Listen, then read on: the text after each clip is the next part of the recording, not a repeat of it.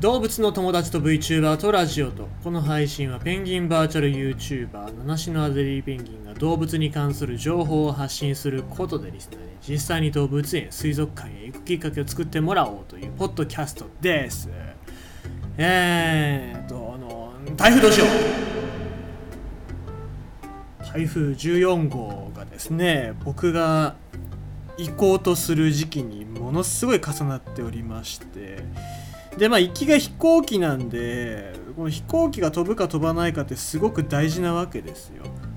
だからもうなんとかしてどっか行ってほしいの。もう本当にどっか行ってほしいんだけどもおそらくどっか行くことなくなんか僕を追いかけるのか先で待ってるよみたいな。先で待ってるねみたいなそういうそういう感じの台風ですよ。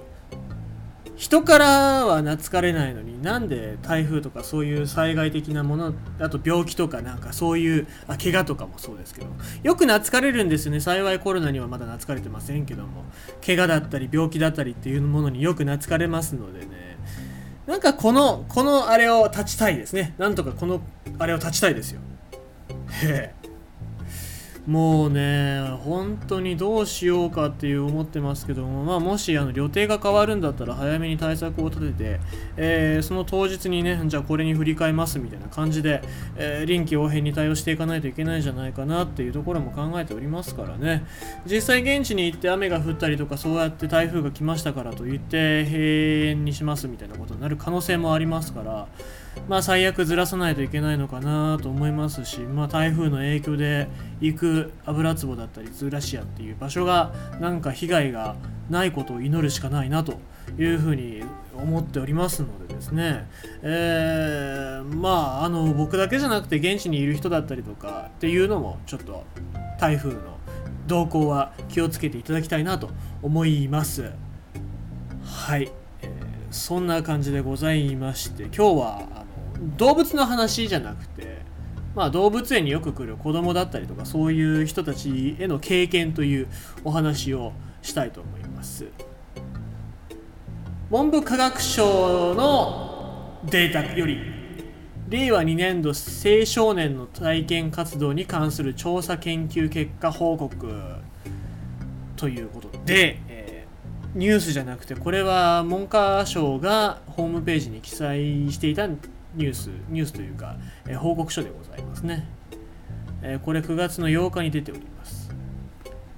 2万人以上の子供を0歳から18歳まで追跡調査したデータを用いて子供の頃の体験がその後の成長に及ぼす効果を分析しました。っていう話から始まるんですけども、えー、文科省がこの頃、えーと、平成13年に出生した子供と保護者を18年間追跡した調査データを用いて時系列的な観点から体験活動がその後の成長に及ぼす影響を分析したとその関連性が今回明らかになったということで、えー、調査の結果小学生の頃に体験活動の機会に恵まれていると高校生の頃の自尊心、まあ、自尊感情が高くなる傾向が家庭の経済状況などに左右されることなく見られるということが分かったということですね。これがまあ重要なことで、まあ、これが文科省として初めての取り組みだったということでございます。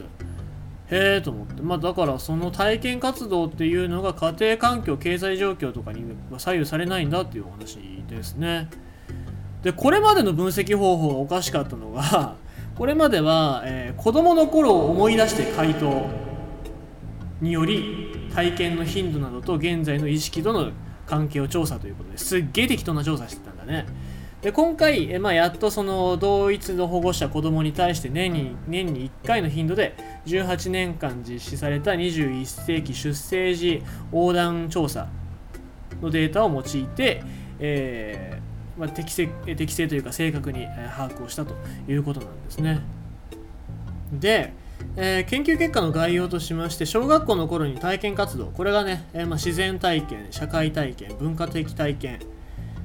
や読書お手伝いを多くしていた子供はその後高校生の時に自尊感情自分に対して肯定的自分に満足しているなどや外交性自分のことだを活発だと思う。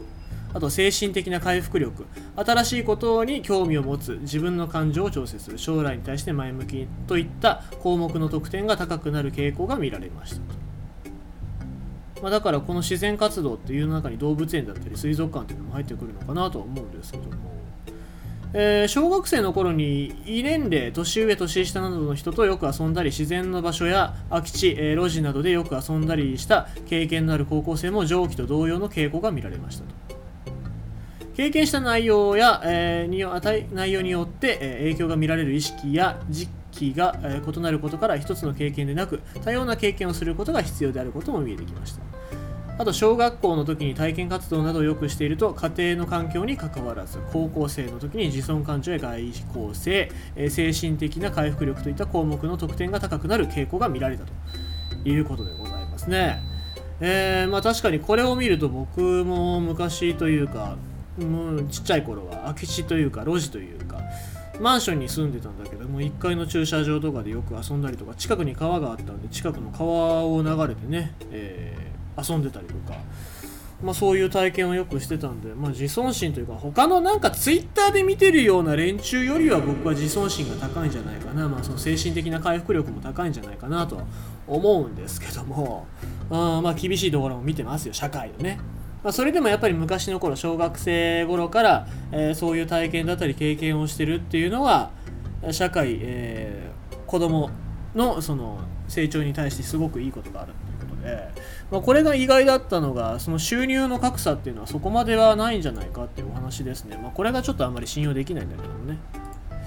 あのまあ、僕の中ではある程度そら収入がある人っていうのはいろいろな体験を子供にさせてあげることができるからそこら辺はちょっと違うんじゃないかなっていう疑問も残りますけどもまあまあ自分からそうやって体験するっていうのはどんどんやらせてあげた方がいいんじゃないかなっていう感じしますね勉強だけじゃなくてそういう体験っていうのが将来自分を明るくさせるためにいい経験になるんじゃないかなっていう話でございますで研究結果から言えることとしましては、えー、これまで直感的に捉えられてきた体験活動は子どもの成長にとって大切,、え、大切な要素だという感覚を、えー、確かな分析方法により裏付けることができたと。いうことですね。まあこれまではなんかこう感覚的に、ああ、なんか昔いろいろな経験をしてるからポジティブな人になったねみたいな、そういう感じじゃなくて、ちゃんと分析的な裏付けによってこういうことが確立させられましたということで、えー、まあ、こういう資料っていうのが、まあ、将来、まあ、こう子供にこういうことをさせた方がいいですよっていうのを、えー、まあ、論理的に論ずる時に役に立つ資料になりましたよということで、まあ、これだけ一つ覚えておくといいんじゃないかなと思います。まあ、これに関しましては、えー、報告パンフレットなんていうのが、ま非常に見やすく出ておりますのでですね、えー、一旦目を通していただけると子どもの教育だったりとかっていうのに役に立つんじゃないかななんて思います。ということでございまして今日のニュースは、えー、文科省が出しました、えー、青少年の体験活動に関する調査報告調査研究報告結果